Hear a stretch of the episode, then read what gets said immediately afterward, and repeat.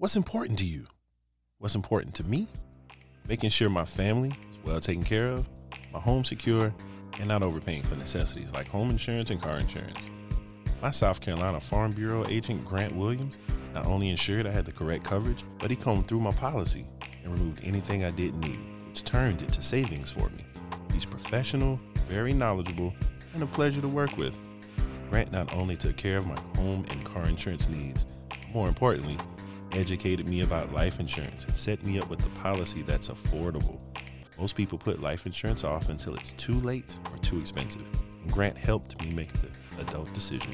Call him today at 803 995 8484. If my dad can't save you money on your car insurance, he doesn't even want your business. This episode is brought to you by Southern Elegance Candle Company, where modern values meet Southern charm. Right now, check out their spring and summer collection with candle scents such as Celebration, Coastal Waters, and Farmer's Market, and our two personal favorites, Southern Sunshine, which fills the room with an amazing aroma of citrus and sugar, and Southern Nights, which is a blend of sandalwood and gooseberries. Be sure to visit secandleco.com and use our promo code CRUX, that's C R U X, for 15% off all regularly priced items. That's secandleco.com, where they lovingly craft each scent and city combination to elicit a fond memory to whisk you to a place of pure joy. On this week's episode of Carolina Sports Talk, we have a very special quick hits show for you. Let's go. Another all new episode of Carolina Sports Talk starts now. Can y'all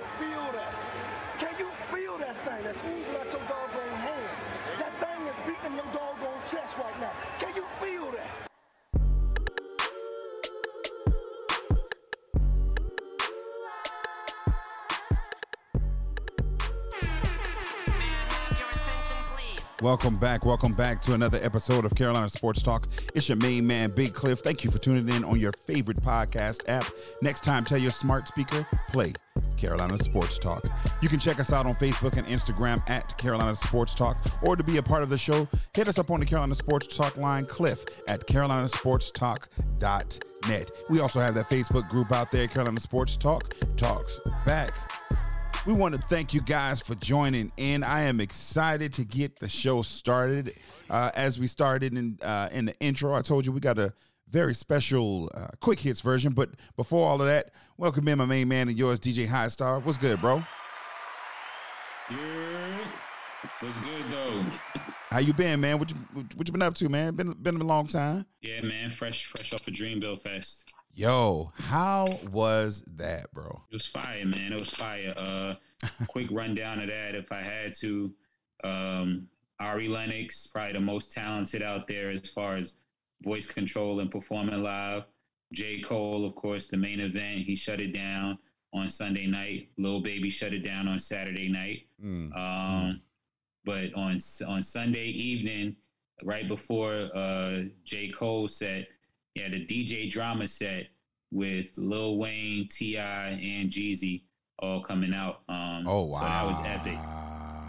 Definitely took you back to a lot of the Orangeburg days as far as with just kind of the song selections and stuff. And then he Mhm. had Wiz, Wiz Khalifa as well on Sunday. So jam packed. I can't say enough about it, man. Shout out to my dog Dale. Um, and like, yeah, I, I, I was a, it was a great experience, man. I honestly, I personally am not probably gonna miss another one, um, as long as the lineups are good. Uh, catching tickets early is is definitely worth it. You know, they they they they got all my money this weekend though, Big Cliff, definitely. well, you well, you say they got give you that good lineup and then they take your good dollars too, huh? I mean, like I said, to to kind of give background, my ticket, I, I was accommodated for my ticket, which I was, which I am still very, very grateful for, uber grateful. So I only paid for half of my hotel room. But when I say they got my money, all of the stuff that comes with the festival. So the beer, the Mhm. food out there. They was renting lockers out there, which I ended up using. I got some merch while I was out there and stuff like that. So Mm. it's a blessing in itself. Uh, the one thing that I did not enjoy was they didn't allow lawn chairs in there. Oh, so you was either standing up or sitting on the floor. on their feet or sitting on a blanket, like a little picnic blanket, if you had one of those out there. Mm, yeah, no, that's that that's a no go for me. But it was it was super lit though. Word. Well, that's what's up. I'm glad you glad you got a chance to uh, enjoy it, man. I was down in Columbia with our frat brother Ashton. Shout out to the bros. But um, yeah, I I had the chance. We actually we logged on for a second because it was streamed live. Well, we found out it on wasn't Prime. live, but yeah, it was streamed on Prime. Um, and so we checked out a little bit, a couple of performances. I was like, oh, okay, okay. It, it seemed like it was a lot of fun. It was definitely a lot of people out there, man. So um, shout out to everybody who made it out to to Dreamville Fest, man. But um, let's jump into the show, bro. This week we are doing uh, for our, our listeners a little something different. We're going to uh, combine one of our old segments, but make it into a show. Uh, I think it was uh, Jay Z said, "You made it a hot line, I made it a hot song." So shout out to Hov. Um, I'm not gonna tell the folks how you know I said it and then wasn't sure about it. It was edited. I can tell you about it without you knowing about it, and I'm still okay with it. So with the quick hits episode, we're just gonna take and discuss some of the major headlines, um, have a little quick Making discussion hot- about it, and keep it pushing. Making a hot segment into a hot show. It- pop, pop. I ain't got to make the sound effects with my mouth. We got a board. Easy, man. Pause. It's too easy for me. so, dog, what what kind of jumped out to you from the sports week, man? well, you know me. I'm the NBA, the residential NBA guy, I guess. Okay. Resident NBA uh, color commentator, if you will. Uh huh. Shout out to my boy Adrien Brody or Pat Riley with the winning time. We'll bring that up later. But nevertheless, right now it's uh, just about playoff time and the new uh, format for the playoffs. It's fairly new. Uh, you can remind the the listeners how how you know fresh or how how many seasons we've been doing this. Last season But, was the uh, first. Okay, so the play-in tournament, uh, where you have the seventh seed through the tenth seed, Mhm. all playing and vying for uh, the last two playoff spots. So we're going to start off in the Eastern Conference, just frankly because I know you have a lot to say about the Western Conference. But anyways, um, we got at numbers. So I'll actually start from who's locked up number five and number six, seemingly if, if everything goes right. Last couple of games, um, Chicago Bulls is number five slot in the East. Toronto Raptors is in the number six slot. Now from seven to ten, we've got Cleveland Cavaliers holding down the number seven spot. Trae, uh, your boy Ice Trader Gang and Atlanta Hawks holding down the eighth spot. The Charlotte Hornets holding down the Mm. ninth spot, and the uh, Brooklyn Nets still without Ben Simmons holding down the number ten spot. Um, your thoughts on the play-in tournament and how you feel or how you forecast that going? I like it because it gives us additional worth towards the end of the season, and even the the, the format itself essentially quote adds new uh, playoff games. I like it also because it's similar to the format, like even like in a tournament, where yeah, some of the lower seeds for whatever reason can get hot and you know get get a run going and, and make some noise. Specifically here in the East, I do see Brooklyn getting in, um, and honestly, out of the four that you named, the Cavs, Hawks, Hornets, and Nets, um, the Nets are in to me.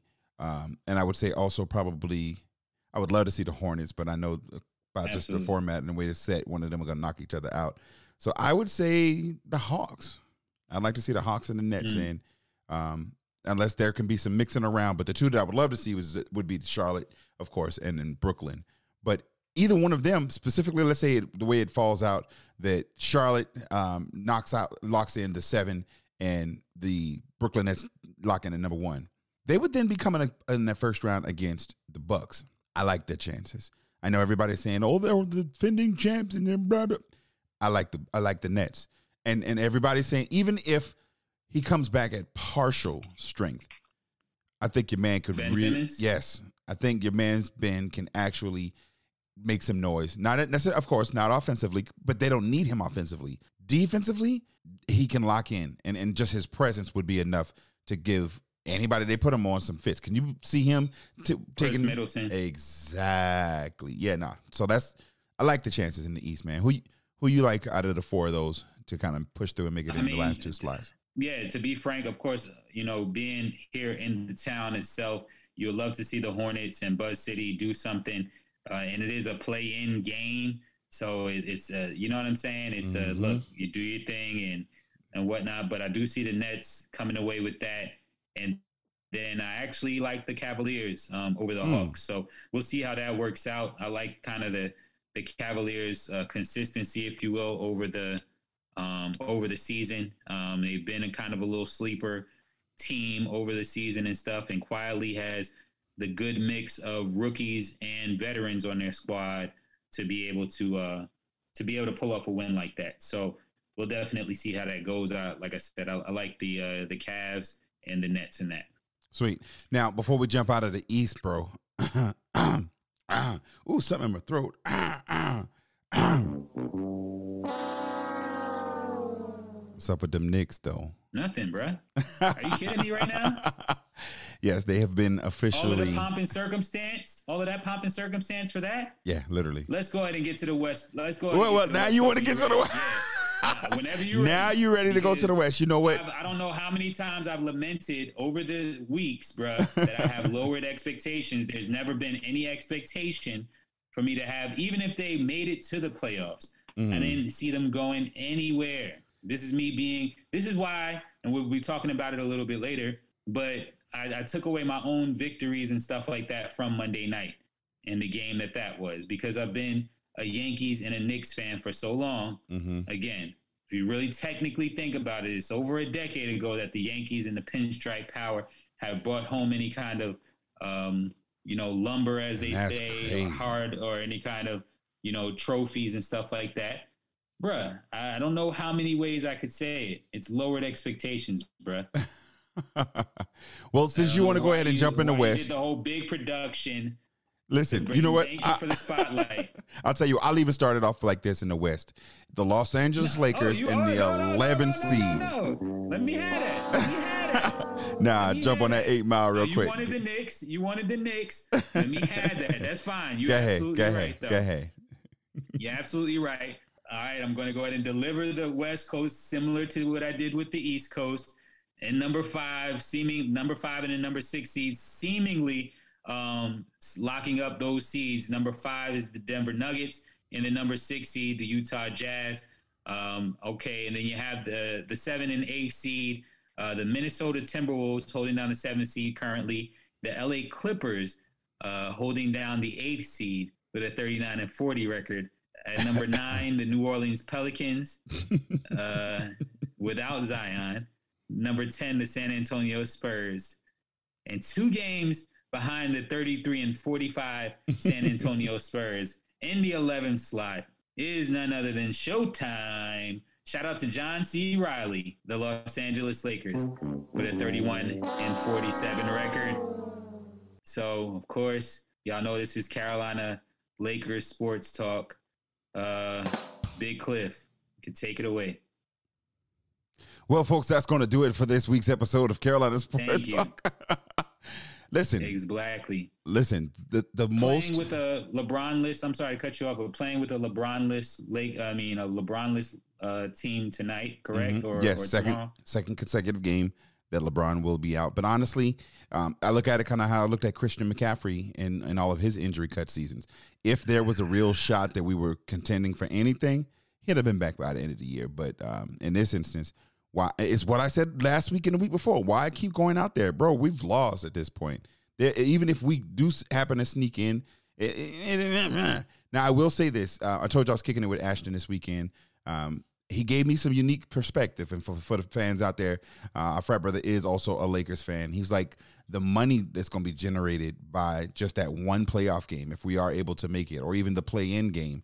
Um, it- and it puts me in the mindset of what we're experiencing, what we'll talk about with winning time. But anything they can do to get them seats filled, the Lakers gonna do it. And so they're driving those not so much towards trying to win a championship, but getting them dollars in to get it get it paid. So um, I see that perspective, or even the fact of saying, "Oh, you see, we were a bad team last year and we made the playoffs. But if you want to come a random free agent who may be looking for a new home, you could be the missing piece to take us all the way." Type situation. So I see that. It's just nah, I'm good. Like I- Exactly. I, I don't even want, I'm the type that I like, and, and again, he gave me perspective and he actually had me thinking about it. I understood his points and they were valid. But again, comma, however, I'm not with it, bro. Like, why waste our time? There's no need to risk the injury and the long, long term picture when we actually can win a chip. Um, so yeah, nah, sh- shut it down, No. bro. Now, So if the the regular season was to stop today, I mean, if the regular season stopped today, mhm. um, what do you got with the seven through the tenth seed as far as the playing games? I, I, I like Who do you got? honestly, I like the way that the Pelicans have been playing. We and we've mentioned it here on the show. Shout out to CJ McCollum because the boys he- he's he's a ball player and he makes a difference there. Um, and, and I see them not necessarily making noise, but I see them being able to um, at least take care of. If it, if it ends today, I see them taking care of the Spurs. Um, and then the loser out of the other one. If it ends today, go ahead. Optimistic Oscar. No, no, no, no, no, no, no, no, I'm answering no, the question that you asked, bro. Right, right, absolutely. absolutely. I'm answering the question you ask. I got to take my shots where I can get them. I hear you, buddy. But but no, so I see the Pelicans taking care of the Spurs, which would then have them playing the loser of the seven eight series, which would be um, to me, honestly, the Clippers, because I think the Timberwolves are, are, are decent. Cap is, is is the truth. So um, and then I do see the Pelicans taking care of the Clippers and securing that eight seed. So um, I'm gonna go Timberwolves and Pelicans. What about you? I like. Um, I'll start off with the, the that first game, the seven and eight game. I do like how the Timberwolves are playing. Uh, Pat Beverley is kind of giving uh, Cat a jolt, and Cats forget about uh, your man Anthony Edwards as well. He's always out there uh, Mhm. doing his thing. So quiet as kept. Um, so I do like the Timberwolves in that game, and then in the 10, uh, nine, the nine ten game, I'm, I'm with you. I like the Pelicans versus the Spurs. CJ McCollum is a gamer. He's a competitor. He's not gonna want his team. He's pretty much he wills a lot of his his teams to win. So I can definitely see that uh, happening. Uh, and and I mean, similar to you, I think think we'll ultimately see the Pelicans versus the Timberwolves in um, in that playoff series. Yeah, so that's pretty much gonna wrap up what we got going on for uh, the play-in games in the tournament. But if we move forward again in this uh, hot take or quick take episode, let's move forward real quickly to some of the MVP um, candidates that you have out there as the season winds down. So does the uh, race for MVP kind of tighten up. So um, as it does, and you see these performances from these different players, a lot of the big men have stood out um, and kind of made their case for MVP. Uh, you have any favorites? And if you do, uh, you have a, I guess, top two or top three as far as favorites with the MVP? Yeah. Um, if I'm gonna go three, three, I'm gonna say Devin Booker. Number two, Giannis, and number one is Ja Morant for me, bro. The, the, the, and not just like because not just because of what he does on the court, but a lot of folks will say, well, if the team has success when he's not playing, that means is he really that valuable? But to see the energy that he brings from the sideline and how he's still coaching and coaching them up in the, in, in the huddles and, and directing folks and talking out loud, like, bro, his his pause, his DNA is all over this team. His handprints, like they that that's Super the pause. tenacity. that's the tenacity that he needs right there, bro. And I think that that's what has been infused into this team because they're one of the youngest teams in the league, but they're also playing incredibly, man. So shout out to him. But um, yeah, Ja's my my MVP this year.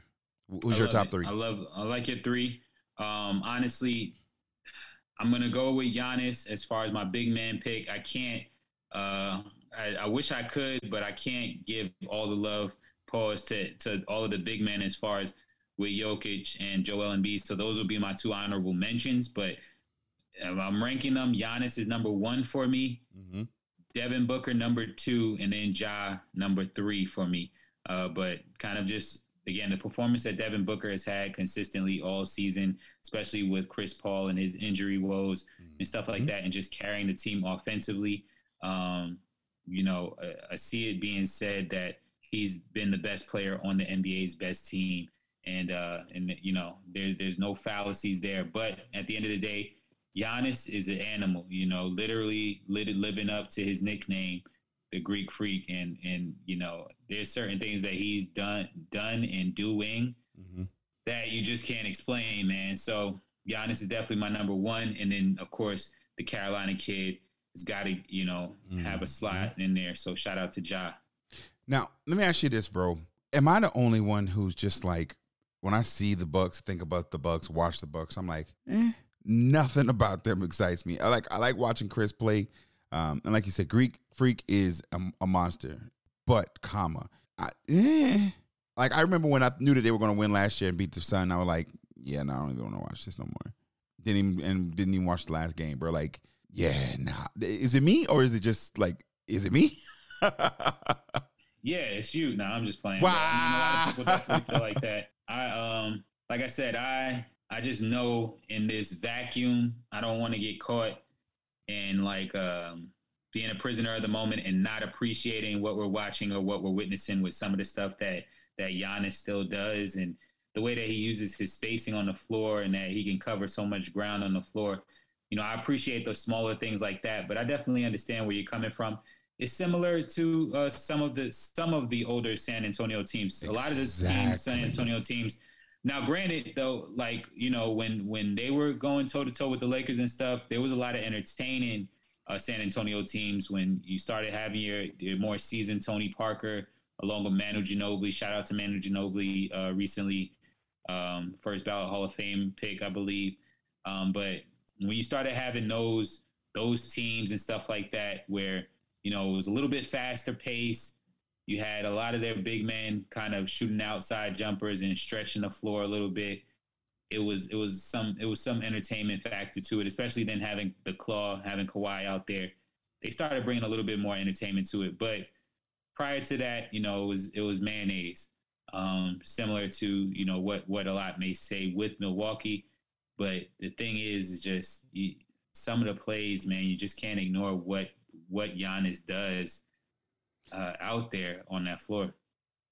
I mean, you can't ignore it, but it'd be real easy not to pay no attention. but no, I get what you're saying, and I Mhm. think that Spurs analogy was a good thing. They they won championships, multiple. Um, it just wasn't one of the teams that I enjoyed watching, partially because they were in the West, partially because I was like, oh, this is, uh, and and even like you said, when they got into the um, a little bit more up ta- up pace, uh, upbeat type offense, and were a lot more entertaining to watch. It's like still, it's like, yeah, but they're the Spurs though. That's absolutely how I feel about the Bucks. Even with that fire Kelly Green um, jerseys they be wearing, like no, mm-mm, they're yeah no. Um, but hmm I don't know if it's They just. make, go ahead. I'm just saying, just like from the Ray Allen and Sam Cassell days, shout out to Jadakiss, they make heck of great uh, punchlines and, and rap bars. So that's all I'm gonna say. oh, this you know what this dude here with the fire just. I'm gonna get Bucks like Milwaukee, cause like Sam, I Cassell. Mm, you know, I might have to get you on here to spit an episode one day. We'll we'll do a special musical feature, kind of how you did the uh, DJing for him a little while ago, man. But yo, it's crazy. I, I don't know if it's just me or if it's like the, the generation we in. Things just kind of moving a lot faster. If it ain't TikTok timing, then I, I don't know. I'm I'm. I guess I'm getting one like one of the millennials these days. Yeah, I mean, and like I said, I I respect the game and just some of the stuff. It's almost like if you had a six six six or six seven eighth grader playing against a bunch of other eighth graders that were like five two and five one, and his matchup was like five seven, and you could see four of them trying to guard him, but then he just kind of Holds the ball up above the head. yeah, and just little dunk. You know what I mean? Let me just drop this in here if they're all playing on like an eight foot goal or something. Because it's like sometimes Giannis doesn't even seem like he leaves the ground, uh, or he just like where he leaves from.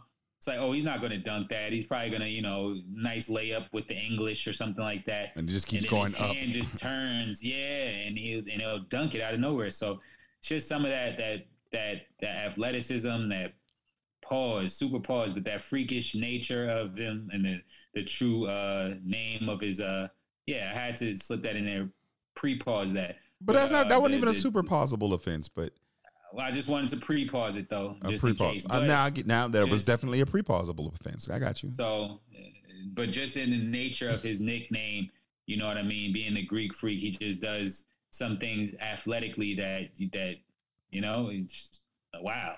Right. So I mean, shout out to them. Shout out to the shout out to all of the MVP choices. Again, you got all of your your honorable mentions out there. The Luka Doncic's of the world. Uh, he's kind of getting a little bit of love. Um, of course, Joel Embiid and uh, Nikola Jokic. Uh, but yeah, uh, like biggest shout out to the Sumter kid uh, because you know that, that was earned. That that you know his his buzz and his talk around the. It reminds me a little bit of Steph when Steph came in. Yeah. one report card and he worked his behind off to to get his uh, name and his uh, his reputation up out around the league. That he is that guy. I think Ja doing something similar uh, with his play Absolutely. and his leadership. Yeah. Now, speaking of leaders, you were talking, um, telling me that earlier about your boy Tom Brady on TikTok. Man, what what he got going on? I'm not not sure if you caught it or not, but uh, he's trolling, and and there's a lot of people that's not liking the trolling. But he posted a TikTok. It looked like of Waddle and Tyreek Hill kind of talking about their speed. Have you not seen it, or have you caught it? I've not, but if you I'm know, gonna say be be transparent, be real to the to the Carolina Sports Talk Nation, bro. no, I was about to say I've need not seen it, but let's let's play it for our fans now. Right on target to Jaylen Waddle. And he is. It's Hill in the open. And that's Tom Fit Brady's face. wow. know, him him being a yeah hip hop fan. But you gotta yeah, if you can, we could repurpose that perhaps and put it up on the IG uh, page, maybe on a story or something like that. yeah, just to yeah, show yeah. that. Uh, but what's your thoughts on that, man? He's a super gremlin. He's wild. he is wild with all of the that song that he was allegations. playing? Huh? I was gonna say, was that the song? That No, no, no, no, no, Okay. no. Thankfully, Yeah, that'd have been crazy. Listen. been crazy. But it sound like yeah, that sound like NBA YoungBoy, I guess, not Kodak Black. That sound like NBA YoungBoy that he was playing on there. Right, right, right, right. But no, listen, he knows that there are the that the rumors are there. Now, what would be crazy er for this dude, and I wouldn't see it beyond the scope of reality for him to still pull up because I know I made the bold um, bold prediction, the, the hot take, if you would, last week that he's going to finish out this contract here. And then go. And did I say that on the air or was that in a private conversation where I said he's he's a free on agent? Okay, cool. He's a free agent. Boom. He's done next year. He's out of there, and then still ends up in Miami after that. Like, I it wouldn't shock me at all. What are your thoughts? You think he? You think he would? first and foremost, you got to understand, big bro. Um, the conversations that we have off the air, whenever it kind of starts teetering into any kind of sports talk, either you or myself stop each other, bro, and say, and we specifically say, save it, Save for, it for the the show. show. so you're safe. You're safe to say if you and I have discussed something, it's probably been recorded and it's on the show. But here's the thing. Here's the flip side of that, though, because there are so many, literally, and I and, and thank you guys for listening and checking us out, and we appreciate it. But a bunch of y'all that listen, I'm not gonna call nobody's names, will call us still. Hey, what do you think about X, Y, Z? And I end up starting to have a conversation about it just because they ask legit, just asking a question, and I'm like, yo. This is literally Listen to stuff that, yeah. this is stuff that we could and or do talk about on the show. And then when I realized, oh man, did I talk about this to this to that person? Was it was that high star? Was this on the air? It's like so many sports conversations.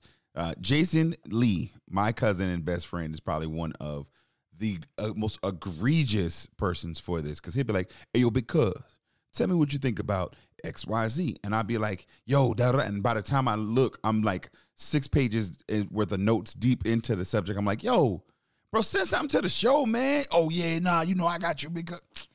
And then here we are. But nonetheless, um, I, I I- I believe it. I think that um, Miami would be a good fit for him to be able to be against the Patriots twice a year. Um, I, I think he would he would enjoy that. He really would. Yeah. Um, I mean, just again to to answer your question and stuff, my my thoughts on it. Uh, it's not a, it's not a, it's not a horrible take by you, but again, he's he's stretching it. I think this is the first guy that really wants to defeat Father Time, Mm. um, and he's really he's really pushing it or whatnot. So we shall see kind of what goes on. I don't even know the ramifications of kind of what he did, or maybe just you know he's a he's a guy that's real aware and stuff when it comes to social media and things like that so maybe he hears all the fodder and he's just and he's literally trolling but uh either way if i'm you know, Godwin or somebody on the Bucs or something like that, I'm not. You're not here for it at all. yeah. exactly. Well, while we're talking about the NFL, bro, you, you again, Ashton and I had a lot of conversations about sports this weekend. Um, one of the things that came up was uh, him letting me know how many picks the Eagles had, and I, and instantly in my mind it went, hmm, I could see us trading down from where we were for some of those multiple first round picks because at one point the Eagles had three first round picks in this here draft, and so. Um, I could have seen us have a situation where we traded down from six uh, into the teens where they were, draft one of the quarterbacks that were available there, and um, and kind of make some moves from there. But before I could even fully formulate what would be the best strategy in that regard, the Saints and the Eagles pulled off a big old trade, swapping eight different Pick picks. trade. Huh? I'm sorry to cut you off. I said pick trade. A pick trade, yeah, a big old pick trade. uh, but was swapping eight picks with three of them being first rounders. Um, so the Eagles are sending picks 16, 19, and 194 in this year's draft uh, to the Saints in exchange for picks 18, 101, and 237. Philadelphia also is going to receive a 2023 first round pick and a 24 second round pick. So basically, the draft this year looks like this 16 Eagles, uh, yeah, 16 Eagles, 17 somebody else, 18 Saints, 19 Eagles, 21 Saints. They've got almost five five picks back. Oh. First of all, what are your thoughts about the trade? Do you think it's a good look for them? Uh, who do you think won? Uh, have you had a chance to see it at all? What are, what are your thoughts on that? I think it's a great look for Texas Instruments and um and Gematry. Um, so anybody that's numbers fans, y'all have a blast. But I like personally with this new gig and stuff like that, You know? I've already been studying as much numbers and stuff like that as I can. This this trade was a headache. I was looking all through it for the name and the blockbuster name, but this is this Numbers. is definitely different. I mean, granted, I know that this is probably not the first time that it's happened, but this is definitely different. Um, I I don't want to. I do not want to come off callous at all and say I don't care, but this is crazy. I I, I could definitely see the value in in swapping stuff around and, and kind of stacking your your first round picks. You're able to kind of build up personnel in certain areas where you know again, it would have been advantageous for the Panthers, like like to your point, as far as thinking about it whenever y'all were discussing kind of how many picks the Eagles had, and and right away somebody in our division, hello, you know what I mean? a- and and literally this is where we start the conversation the, everything is done strategically and on purpose for a reason for them to literally go from 16 excuse me from 18 to get 16 and 19 means that they're doing it for a reason you think about their needs they need a quarterback they need offensive linemen and they need wide receivers. Because um, I, I don't know if Michael's going to be down there another season. Um, I know him and Jameis have a rapport and all that, but we'll see. It's to be remain seen. But those are the three top needs. At that level in this year's draft is the best value for quarterback. There are offensive linemen littered all throughout the first round um, and honestly the second round. So I don't see it being a lot of sense there. But another thing you just hit on the head was that this sends this pick sends the message that hey, not only are we tr- trying to get that value for one of those quarterbacks, but we want to do it with the team that very likely could trade with someone in our division to help them do the same thing. So it's a two birds with one stone type of thing. And it did cost them because again, although they for for the most part you talked about the numbers and the swaps back and forth, the ultimate thing you want to look at is it puts them in a better position now that they have two first round picks instead of one this year and Philadelphia is and they and it was a, so much of a value to them that they sent their next year's first round pick to give Philly two next year and another second round pick when it boils down to it. So that's essentially what it means. We thought enough to get in front of the Carolina Panthers that we're spending a first round pick next year and a second round pick over to them. Um, it'll be interesting to see what they do with it. I am almost willing to guarantee you that one of those picks that they have acquired for the Philadelphia Eagles will be for a quarterback. Um, it'll be remains to seen if the Panthers are able to trade back with someone. Um, the Eagles still have a lot of picks in the in the first round, so they may still be in the business and they can accumulate for the future and get one of our future first round picks and, and have that longevity for flexibility. But honestly, I, I see this as a move by the Saints to try to get ahead of the Panthers. So I think one of the things that is uh, also interesting to me that happened in the NFL this season, this this whole season, because you know a week been a long time.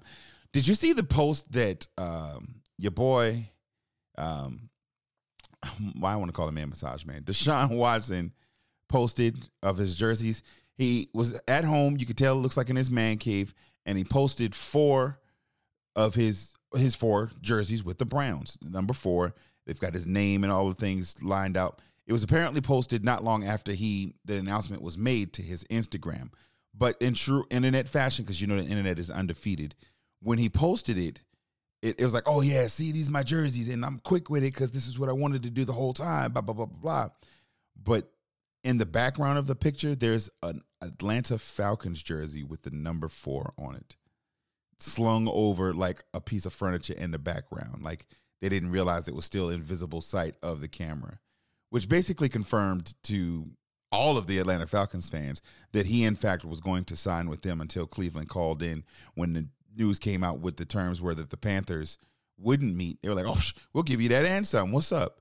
And that's when he made his decision. So, what are your thoughts on Deshaun Watson erroneously, or some say in troll fashion, leaving that Atlanta Falcons jersey in the visible picture?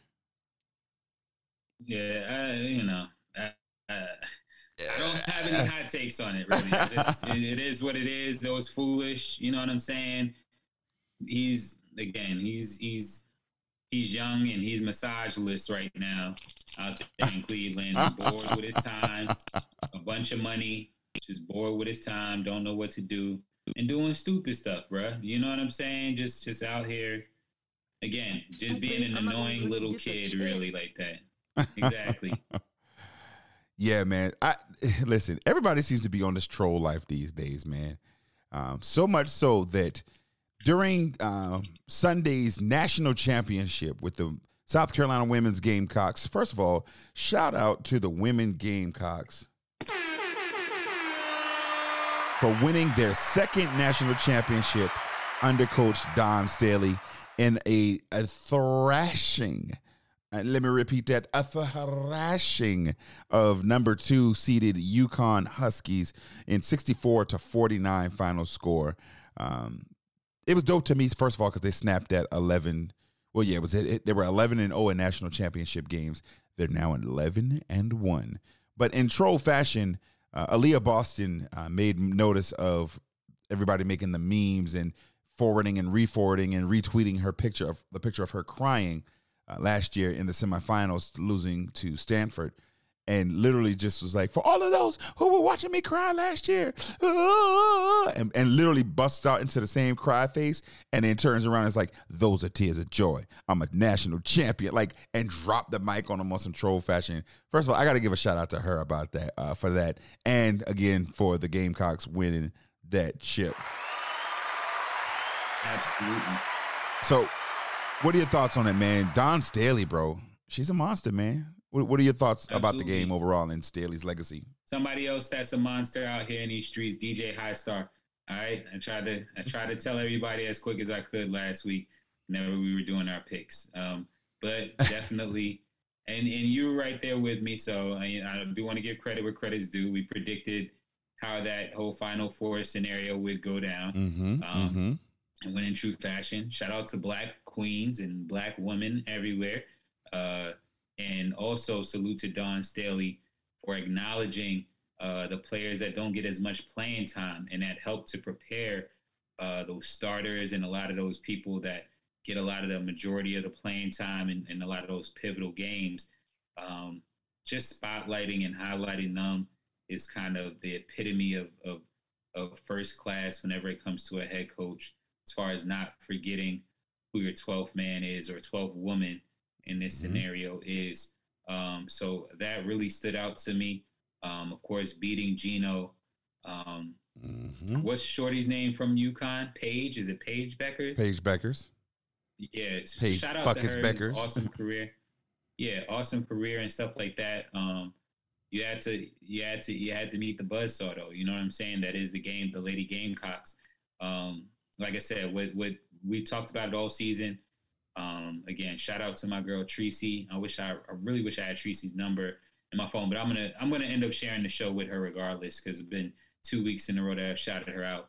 But um, she's a consummate Gamecock fan, um, Lady Gamecock fan for that matter, and just yeah, it's just it's just beautiful what what Dawn Staley has done, both with USA basketball, uh, women's basketball, and then also with this program. After A'ja Wilson leaves, you know, to still kind of keep uh, the prestige of the program where it's at, and making them just a national a national powerhouse, literally It's force to be reckoned with. Absolutely. And I think for for anybody who knows women's basketball, the COVID season, they were going to win that one as well. Um, and, and, and so it, it's just amazing that you, like you said, they are now one of the blue bloods. For a long time, it was Tennessee and then it was UConn. I talked last week about um, Geno just Shout being Pat Summitt. Absolutely. I talked about Geno being just a great recruiter and building a good program, but Dawn Staley is not only doing the same thing, but you can tell that there's a difference with regards to her X and O's. I think us, this squad would have been still successful, but there are so many more buttons. And we talked about the Ja Morant and, and the effect he has on his team, but you can see her again, her handprint or her thumbprint all over the squad from the onset of this game and just came out sl- like an attack mode. It was almost as if they were say, "Not only are we going to beat you, but we're going to leave no doubt." And and so even when UConn started to make their run, she's all through the season had the same tendencies and, and, and built it in them that when things are getting tough, she doesn't call timeouts immediately. When it's when it's getting like, uh oh, what's going on? We, we might want to reset. She sits back. She doesn't even coach in that moment, and she allows the players on the floor to govern themselves and to pull out. And so to see um, to see them just attack like they did, man. Um, Aliyah Boston is bad. I can't wait to see her in the WNBA and see what she's able to do. Um, and, and really, I, I, with the class that they've got coming in next year, she's already got three All Americans, um, three McDonald's All American commits coming in next season. So it's like a reload. It's just like not even a refresh. It's like, all right, y'all, when they went out, y'all come on in and let's go get this chip. Uh, shout out to Dawn Staley, who's been a winner on every level and and built South Carolina into something serious, man. Now, on the flip side of the women's game, where I where I had the opportunity to celebrate and be happy, I'm not gonna cry. I said I promised myself, man, I wasn't gonna cry, but my Tar Heels fell in the national champion championship to the Kansas Jayhawks, 72 to 69. Um, I guess I can give a shout out to Kansas. I don't know if we got any Jayhawk fans that listen. Um, I don't want to talk too much about the game because I'm still processing, still in my grief about it. Uh, did you have anything, first of all, that you did any highlights of the game? Anything stood out to you? Uh, well, three three takeaways and three reasons on why um, you can really save those tears. Honestly, Mm, okay. okay. Number one, and in, in true fashion, we're at eight. We're number eight seed. Uh huh. Um, kind of probably pretty much not putting a lot of people's brackets except for Tar Heel Nation. Uh, going up against the number one Kansas team, big big guards. They've got great guard play, and we we throughout the tournament again. That's kind of what led us along with, of course, your Maneks of the world and our bigs in the middle. But our big guards that we have, they was they were doing their thing the whole tournament. So that's Facts. number one. The other two reasons are a couple uh, about eight miles up the road in, in um, Tobacco up Tobacco Road. Uh, those two losses that we handed to Duke. So those two losses count as number two and number three, okay. and it pretty much was my uh, not even my consolation prize. After we won the game on Saturday night, along with me uh, witnessing Dreamville day one festivities Mhm. with my own eyes, um, I was satisfied. I was I was satisfied, Hey, yo. and um, Yeah, yeah, pause. But uh uh listen, man. No, because I want to say this, and I want to say this because we have love for all of our Carolina sports talk nation. And when I say that, that's when Big Cliff gets nervous, y'all, because he knows Dun, dun, something crazy. dun. But Okay, anyways, here it comes. nah, because with uh, one of the big reasons I was rooting for that is because I wouldn't. I was I was holding on to the idea that this would have been the first time probably in NCAA history that a black woman and then a black man have led their teams to a national championship win in the same year. Mhm. Um, oh no, that's so no, that gets some love. Hey, So- even though it didn't come through, but you know, Right. So shout out to the black man himself, Hubert Davis, and his white wife, because he doesn't let us forget it. That's all I'm saying. He said it himself at the press conference. I ain't got nothing against his white wife. I love her as well. You know what I'm saying? But uh, yeah, that, that, that might have been. oh man. So- ah. here, here, the game again. The game was what it was. We we had a chance to win down at the end. The story that, because you know, always Cl- Big Cliff comes with the perspectives. The story that will be interesting to watch um, in the aftermath. Um, Armando Bacot's injury. Uh, it was it was much touted. He played tremendously throughout the entire game. The moment that he was injured again, though, the floor gave way and caused his ankle to roll. Um, I, I saw on Twitter today, um, actually, where someone I guess had recorded their screen or went back and was watching the game.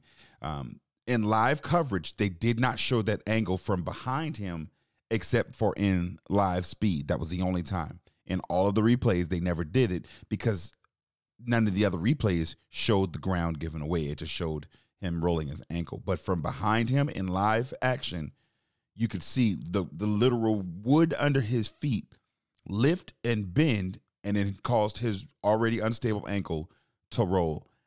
There's no doubt in my mind that if he goes and in that last, what I think it was 48 seconds, and people say, "Oh, it's 48 seconds," we lost by three points. In that last 48 seconds, if we have him, it's either an overtime game or or we're going to win that game. Um, and I'll so, do you one better. But go ahead. now go for it. Um, it's my boy Caleb Love. Mm-hmm. Oh, he shot us out the So- game. But not at the same time, if you remember earlier in the game, um, this is uh, this might have been like right when we came out of the second half, perhaps. Um, again with our 15 point lead, Mhm. which in college basketball, I don't. That's one of the things I just yeah. If I exactly, let me go ahead and, and get in this sidecar real quick and zoom around the block. College basketball is a game of momentum and runs. When we came out of the second half and they cut it down to 10, we kind of seen where it was going as far as with the momentum. So I'm gonna just put that out there like that. But Caleb Love um, had something similar happen to him down in the paint, where it- and Mhm. again I can't I can't put it on the floor, but it was he was by himself and he tweaked his ankle just a little bit, where again it he he kind of ran it and jogged it off, but it was on the same side of the court same situation or same type of situation that happened um, with Bacot. Um, so just wanted to bring that up and just kind of give credence to your argument as well, where, uh, you know, and I think in a lot of like, you know how you can tell when a floor is slippery, like say in the NBA or something like Mhm. that. That's just what it appeared like to me. But to your point, and I saw your post as soon as you threw it up there, as soon as you threw the post up there, and that's pretty much what it could have been uh, most likely where again from my novice eyes if you will or kind of wherever i was looking at it through i saw it as oh the floor is wet or there's some like wet spots on the floor. But it's it, it definitely could have just been the fact that again there was some planks in, in parts of the floor that was giving way or whatnot or, or giving. So to kind of give some insight for our listeners and anybody who may not know, when they have the national championships in these major arenas, so you know they were in New Orleans in the Superdome, um, it's a football arena. There's grass and turf underneath that they then build the platform. All of the extra seats are brought into what is essentially the field, and they're sitting in the middle of quote unquote the field. And even if they're not on the grass, they're on the platform that the grass then rests on. And this, the the court itself is built up on top of a, that platform that's on the ground. That's why when you see in the national championships, they're sitting when they're sitting on the benches, they're below the level of the court because it's built on a separate platform. And so each one of those planks, each one of those sections is essentially built on top of something else and it's not the the normal sturdy ground that every other arena that they play throughout the year is on. That is essentially in itself a problem there, but now that you have it affecting the game, I think this needs to be the last year that the NCAA has this raised stage for the national championship because they don't do it in any of the other in none of the regions. They don't do it in anything except for the final four so that they can get more seats and more people in there. Um, aesthetically, it looks nice, but again, when it becomes because I've heard problems even going far back as far back as Chris them in, in Villanova. Chris told a story about how when they first went out there for practice, they were like, why does it sound like this? Like bouncing a ball, it takes a different feel. And you know, for for regular athletes, repetition matters. The, the, what they're used to, it, it, it makes a difference. And so if you're bouncing the ball and you're getting a different feel, that in itself is going to take adjustments. That in itself takes you outside. That's yet another thing to think of. If you think of and consider, like you said, Caleb Love twisting his ankle, Bacot already starting the game off kind of gingerly, and then you know still having that in the back of their minds, and then to worry about the f- ground under your feet giving away this need again this needs to be the last year and i would not be surprised if there is more brought up about it but i'm not going to use it as a scapegoat. Um, i'm not going to be you know bitter towards kansas. At the end of the day they are an amazing team. Um, they're they've got size on at, at every position um, and and definitely some nba quality players that are there. And like you said we beat duke even if their fans want to be trash and celebrate. I saw the most country corny thing on social media. It said Rock Chalk Duke Jayhawks. I was like, what? Like they they wanted to they wanted us to lose so bad that they're cheering that they insert their name into another school's, bro. But that's Duke fans. Shout out to all of the listeners who may be Duke fans. Like, don't why? Maybe you guys need some I help. Our, Go ahead. I told our frat brother, um, Derek, freaky dog. I told him that uh, Duke fans need to find God, man. They they need to go ahead and find God. That, that's what it comes down to. Well, I, I, know how to help you guys find God if you need it, but more importantly, I also know how to help you guys find some great auto, home, life, and health insurance. It look no further than my man Grant Williams, Farm Bureau insurance agent out of Columbia, South Carolina. He can hook you up and get you all get all of your needs taken care of. Give him a call on his cell phone at 843 453 5257. Mention Nicole Big Cliff, and he will definitely look out for you. And shout out to my man Paul, who told me he's a listener. Uh, well, who is a listener? Told me he called Grant and got locked in with him. So um, you guys go and get some of those discounts and get that get that good money and get discounts out there with Grant Williams, Farm Bureau Insurance, Auto Help, Auto Home, Life and Health Insurance needs. 843 453 5257. Well, bro, just before we get out of here, man, because we don't want to keep the people long on this quick hits episode, man. Winning time, man. You you checked out the latest app? Did I? Come on, man. All right, buddy. Look who you talking to. yeah, the TV champ. Oh, factual statements, bro. I'm acting like I'm talking to myself over here. Nah, dog. I watched it too, man, and um, it's getting good, Just man. Once? You only saw it once? You watch TV shows more than once, bro? Mm-hmm. What are you? We're not going to revisit this stuff. Right. Listen, we. Yeah, I know we've been through it. We revisit this stuff. Say it again. More we revisit this stuff, I'm going to really tell the listeners what your nickname is. ah. All right. First of all, name I'm referring to. I have no clue, but I, all I know is my nickname okay. is Big Cliff. Huh? Play with. Also known as Big Ginkgo Paloba. You know. But, listen, exactly, bruh. Nah, I did catch it though. You lucky I couldn't get to that button quick enough. Spoiler alerts are coming. We're talking about the latest episode of Winning Time, the building or the rise of the friend of the what's the name of the show? The rise of the Showtime Lakers. Right. Yeah. Go ahead. So before or like okay uh, again, and that's what this is why I'm saying spoiler alert. I'm kind of starting with the. If you don't mind, I'm starting with the end and, and moving backwards, or do you Yeah. want to just kind of go through? Okay. Yeah, go for it. so when when shout out again to Adrien Brody, shout out to again the performance by John C. Reilly always. um, Adrien Brody first shows up as Pat Riley, um, looking for a gig or whatever a couple episodes ago. Mm-hmm. I went ahead and did my own side research because I told my, uh, you know, again, this is six, seven years before your man DJ High Star was born. You know what I'm saying? So I had to do my research and when was you know what I'm saying? Do when so when did he make that switch to head coach? How When did he exactly? I did the exact Right, same so thing, did but go ahead. Oh, okay. So With everything, um including the first Laker girl. so- okay, that no, we're gonna get to that. So we um so I, I I do my rundown as far as with the coach lineage itself. hmm Um, and so I see Pat Riley when he started. and I see before him is Paul Westfall or whatnot. Okay, cool. And before that, I see John McKinney, but it was only for a couple games in a certain season. hmm And I'm like, what? So then I click the hyperlink. You know, nowadays all your hyperlinks goes to Wikipedia's and stuff like that. Right. And then it gives the story briefly, but the synopsis of, you know, the tragic end to his coaching career with the Lakers or whatever. So Mhm. I'm in my mind again. I was, I was, my mind was blown. But to our point a couple weeks ago when we said that they were kind of dragging, it Right. picked up and it picked up quick. quickly. You had training camp, right? And then this past week, you had the opening night, and you had the game against the Clippers, all of that stuff.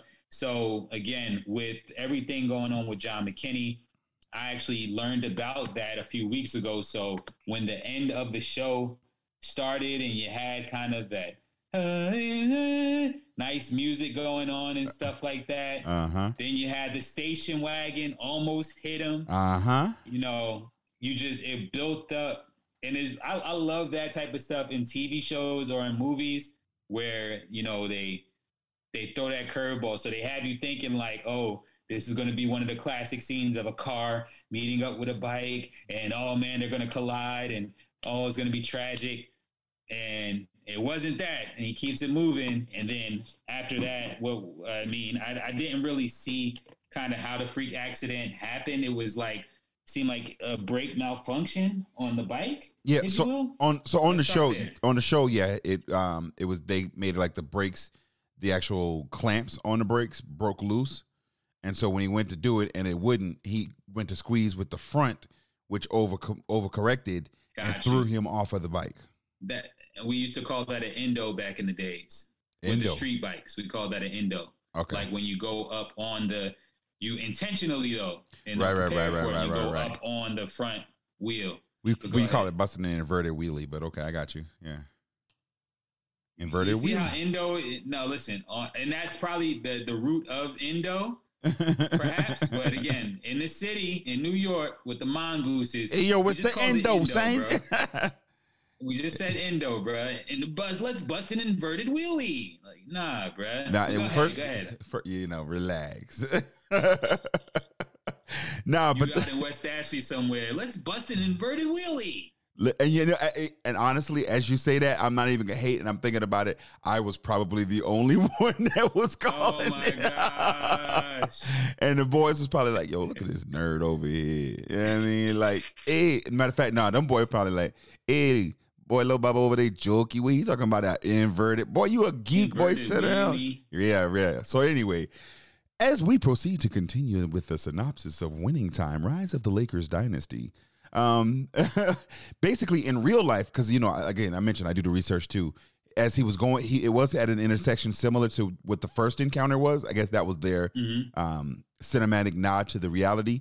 And as he saw the car coming, he did hit the brakes because he's like the car as it was coming out of nowhere. He was like, "Oh!" and it locked up on him, and that's what threw him and caused the head injury. So, In the in the real story in the it. real story of it, yeah, that's what really Gotcha. happened. Yeah, um, but like, yeah, so jump to the beginning, man, and let and let, let them know what happened with the with just the whole episode. Man, So this was a shout out, one. right? Shout out to Winning Time. Uh, if you know Jerome, excuse me, DJ High Star, if you will, and my my journey and stuff like that, you probably realize that this was one of my favorite episodes. Um, I, I, I wear my blackness on my sleeve every episode. Ah. So uh, just uh, it's a it's a shout out to Kareem Abdul-Jabbar, Mm-hmm. and it was a uh, episode kind of spotlighting Kareem, um, starting off with his um, conversion, I guess, if you will, to Mhm. to Islam and converting over his faith uh, and accepting uh, Islam into his life uh, becoming Muslim. Uh, it starts with him in the mosque. Uh, they're all praying. They end up praying for him and stuff like that. They cut back to him at his house. They clearly illustrate that his parents are both, you know, devout Christians. They've got the Jesus on the on the wall. The black Jesus uh, on the cross. see, you see, I'm just keeping. It, it's what it was, bro. It's what it was. and his pops so, was a cop. Then, right. So that that added a whole different dynamic as well. His father being a police officer. Um, it was real layered, honestly. Uh, whenever it came to show the complexity of Kareem Abdul-Jabbar and his life. You think about it, he's gone through UCLA. Um, multiple championships with John Wooden, if I'm not mistaken, correct? Mm-hmm. Um, then he gets to the league and he mentions it to Magic during the show, but multiple MVPs, wins a championship with the Bucks, I want to say. Yep. And ends up going over to to the Lakers. So a very uh um very decorated jacket when it when it comes to the sport of basketball itself and competitive basketball all his all his life he's been a great um, basketball player and he made mention to the fact that you know along with being a superior athlete kind of coming up in his time you had to stand for something so at this time again he was discovering himself um, chose the name kareem abdul-jabbar uh, and again it was of course we talk about it every week and, and, and compliment the, the show but the cinematography Absolutely. how it was shot again, it just puts you right there in the 70s with them or in the early 80s with them. Um, so ultimately, that that complex character of Kareem uh, and Magic, they kind of they you show they show it shows them clashing this episode. Mm-hmm. Um, another thing, because I don't want to miss too many things and stuff like before I throw it to you, Big Cliff. But another thing is they introduce uh, played by Wood Harris the character Spencer Haywood, mm-hmm. who actually was uh, who took the NBA to court uh, for he uh, was I believe the first to to come straight from high school. Yep. To play in the NBA and, and not have to go to college again. that was after litigation and, and, and taking the NBA to court. So it shows Kareem and, and Spencer Haywood having a bond or a camaraderie uh, again because they both know what it's like to be labeled a pariah, to, to hear the boos of the crowd, um, to to just not be the fan favorite and stuff like that, and not be the favorite around the league. Period. Right. Um, adding to the complexity of both of these gentlemen, um, they had a uh, again a age, lot of lot of locker room stuff going on that was crazy, but uh, yeah, you know, Spencer Haywood had a rumor about him that was going around that they ended up finding out true. true. Yeah. Yeah. Nevertheless, you see kind of McKinney's uh, genius in planting a seed in Magic of, you know, he he the scene starts where he walks in on Magic. He he goes into the gym, walks in on Magic. He mentions to Magic that hey, Oscar Robertson always beat him to the gym. Uh, Magic takes that kind of as a little pseudo challenge, and he say, you know, you know what you done started now, coach. You know, but in their conversation, uh, he's kind of he he asked Magic kind of where he thinks that he is uh, along with you know as far as coming along as as as a player. Magic uh, seemingly and, and unknowingly is like you know I think I'm coming along fine. My jumper's here, this and that, this and that. But McKinney brings up to him the leadership part, and uh, and brings up kind of the trouble and the struggles that he's having with with with leading and coaching Kareem. Uh, and just plants a seed very cleverly in Magic to try to spark that leader in within a rookie Magic Johnson uh, to kind of put that put that weight on him a little bit more. In other words, shoulder that weight. Mm-hmm. What you what do you think about that? I want, to let you take over and, and, talk about a little bit of the show as well. I, I, I liked it. Um, it's it's I've always said one of the marks of a great leader is that they produce other great leaders. Um, and, and that's exactly what he did, although it be in, in somewhat manipulative of a way. I was gonna say with the lie, with the lie that he put out there talking about um. Yeah, yeah Cap asked me. me. Yeah, that's that setup, young boy. but now nah, he said, yeah, Kareem came up to me and was like, "Yo, when is the rookie gonna take some leadership?" Now, mind you, and that leads me kind of into one of the points that I observed just from the way this episode kind of started filling in some of the framework, if you would. Um, up until this point, Kareem hadn't been saying a whole bunch. They showed him as this stoic, separated, not running with the rest of the team, um, all wrapped up in himself. And although we didn't see the peak of until this episode of what was going on to it, it built a lot of framework for some of the lighter characters or some of the more well-known individuals like your your, Magics and your Dr. Busses. And as the show has developed, and like you said, we we like, yo, it's really starting off slow. It was putting the bones around us, man. It was giving us the uh, the outside corner pieces, if you would, in a puzzle. And it, now they're starting to paint around. And it's like, okay, I'm starting to see this. And so as we delve deeply into the Kareem, um, really his psyche and who he was as a leader and wanting to be um, just uh, having so much weight bared upon him uh, for his political uh, I don't want to say aspirations, but his political stances and, and, and, everything that was going on in the times, he didn't really want to. Didn't feel he felt like I don't want to play this game just because you know it makes me rich and da da da da. It's counter to what I believe. It's counter to what I'm fighting for. And then here you come, and can you imagine being in that mindset? And then here come, well, hey y'all, I'm Magic Johnson. Let's play some basketball. Like, nah, bro, sit down, young buck. And so that's where that animosity with them came. And and it just it showed why he was. And then as he and so many times, as a lot of folks probably have their own uh, realizations or epiphanic moments, he went to a mosque and got words from one of the wise wise men essentially very wise yeah wise. bro and it's like yo they he made god made you tall so you could stand out and be seen amongst everybody else but he gave mm-hmm. you knees so you could bend down and pray right alongside him. I was like, yo, and you yeah. could see that light bulb kind of click, and and and and and it was exciting. Another small thing that was um, a bit of foreshadowing because again, I didn't when I saw it, I, I was like, hmm, that seems like it's important. And then when I started doing my research, I figured out what it was. And again, I won't.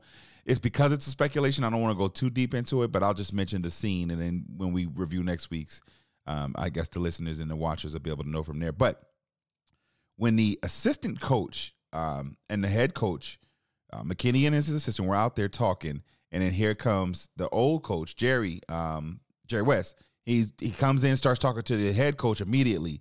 What we got to do, and we gonna do this, and come on, what, what, what, and then he was like, you know what, come on, let's go ahead and we can talk about it. I'm gonna get you what you need, and walks off. The assistant coach is standing there, and he's like, mimicking well, West. Hey, hey right. yeah, well, hey, how are you today? I know you're my assistant coach. And da, da, da. He was like, well, yes, I'm working really hard. And so basically he's saying, yo, I'm here. I matter. Right. Um, and, and then it kind of just cuts to the next scene. When they said it, I was like, oh, that's for a reason. And then that's that's when I found out about everything else. So uh, we'll see how that develops into next week's episode. I'm I, I don't know about you, bro, but um, I'm I've already kind of looked at some of the synopsises because I go when I do my research. I go I do a deep dive, and I've seen some of the next ones. Man, this is really it's taking off. This is a really good show. This is would you say this is an award winning show? Absolutely, absolutely. Um, like again, I, I've I've heard other people say it. Um, it's been other podcasts. You know, uh, don't not definitely not bigging nobody up because they're not paying us. But um, and if they were in the Crux family, I would say their name. So just know that. But anyways, um, it's a thought that I had to myself before I heard it on this particular podcast, but Magic Johnson is no longer magic to me. Like if I see him on, you know, ABC or these Capital One commercials for college basketball, whatever, like that dude playing Magic right now is now is Magic. magic Johnson. like, bruh, like just the like just he's, he's doing again, I, well. One awesome scene that I think that he had was with Kareem. Um, at this point, he had uh he you know was trying to talk to Kareem. He talked to Kareem a little bit in the in the um uh sports medicine room, if you will, mm-hmm. or, or mm-hmm. whatnot, where Kareem was getting a massage and or getting his back cracked, and he was pretty much paused, and he's telling like um telling him like, yo, I can get you the ball in spots that you know that you would never dream of, that you can you know get your scores and you can get this and get that. And between Magic and Coach McKinney, Kareem pretty much tells him like, yo, Kareem pretty much tells him, yo, I can get 30 and 10. I'm going to get 30 and 10. You know what I'm saying? This and that, and we're going to win the game. Mm-hmm. Um, now, also, uh, the way Magic's energy is coming into the first game, you know what I'm saying? Got the boom box rocking, walking in, loud stuff like that. very loud, you know, and you see Kareem uh, converse or inversely, he's looking to do his prayer, um, and and he's praying, but you know the music is just blasting loud. After the first game and the first win, after he shoots a, a hook shot, Magic's jumping all over him, and he's like, "Yo, get off of me, yo, get off of Right, me." So right, this right. all leads up to an awesome scene, one of the best scenes of the season thus far, where Kareem asks Magic to come into a separate room in the locker room, talk a little bit. They start chatting it up. They start talking. Uh, Kareem pretty much, you know, is asking, pulling Magic's leadership card. Mm-hmm. Uh, I think, and and pulling his uh, respect card more or less, though. Yep. I think his exact words, you know, as far as like to to to get respect, you got to give it. And that was the straw that broke the camel's back with Magic. You know, at this point, he had been cordial. He has been his mother's son, respectful, I think, and to it to every to the umph degree, playing his rookie part and his rookie role. You But know, still with his personality. camp. Yeah, What's up, Cap? camp, Yep. Doing uh the things that a rookie is supposed to do and to going through the rookie hazing and stuff without a without a problem. And he snaps, if you will, on Cap.